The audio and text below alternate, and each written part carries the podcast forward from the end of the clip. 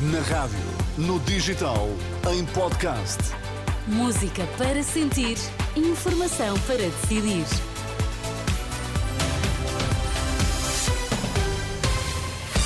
Pedro Queiro, o que é que destacas a esta hora? Lacerda Salles ter-se reunido com o filho de Marcelo Rebelo de Sousa a propósito do caso das gêmeas luso-brasileiras. Entretanto, a Inspeção-Geral das Atividades em Saúde vai recolher testemunhos de quem tenha tido intervenção no tratamento.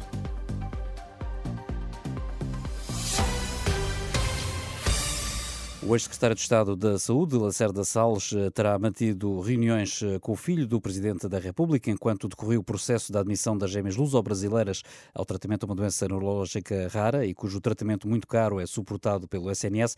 A notícia é avançada pela CNN Portugal. Questionado sobre o tema, Lacerda Salles opta por dizer que não confirma nem desmente e que só fala do assunto em sede própria. A sede própria é a IGAS, e é o DIAP. E é aí que eu responderei, como é óbvio, respeitando aquilo que são, como lhe disse, os poderes e os tempos da justiça. Certo, mas nós temos essa informação de que, de que teve várias reuniões com o filho do presidente posso, Marcelo Rebelo de Sousa. Eu não lhe vou antecipar nada, que só poderei. Mas, mas é sabe óbvio, se teve ou não. Como é óbvio, há, há situações que eu só poderei, uh, em sede própria, DIAP. Mas não quer desmentir, pelo menos, uh, estas informações nem, que, nem, que, são muito graves? Nem desmentir, nem confirmar, porque são, são situações que só em sede própria é que devem ser tratadas. Hoje o PS decidiu chumbar pedidos de audição Lacerda Salles e Marta Temido, solicitados pelo Chega e também pela Iniciativa eh, Liberal.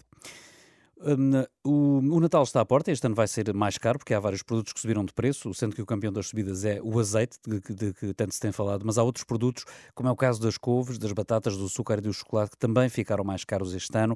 São contas feitas eh, pela DECO. Eh, o mesmo cabaz de Natal, que é composto por 16 alimentos, vai custar este ano mais do que no ano passado.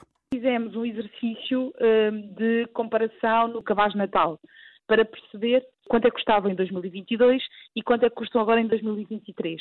E chegamos à conclusão que o mesmo cabaz com os mesmos produtos custa hoje cerca de mais 5 euros e, portanto, temos aqui um aumento de 9,7%.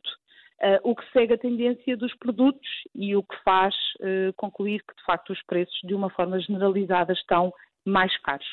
Rita Rodrigues, da Defesa do Consumidor, feitas as contas este Natal, só o bacalhau, as carcaças e o leite é que estão ligeiramente mais baratos do que há um ano.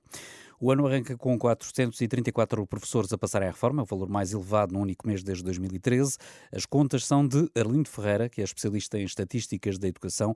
Ele que revela ainda que só educadores de infância vão aposentar-se 33 em janeiro.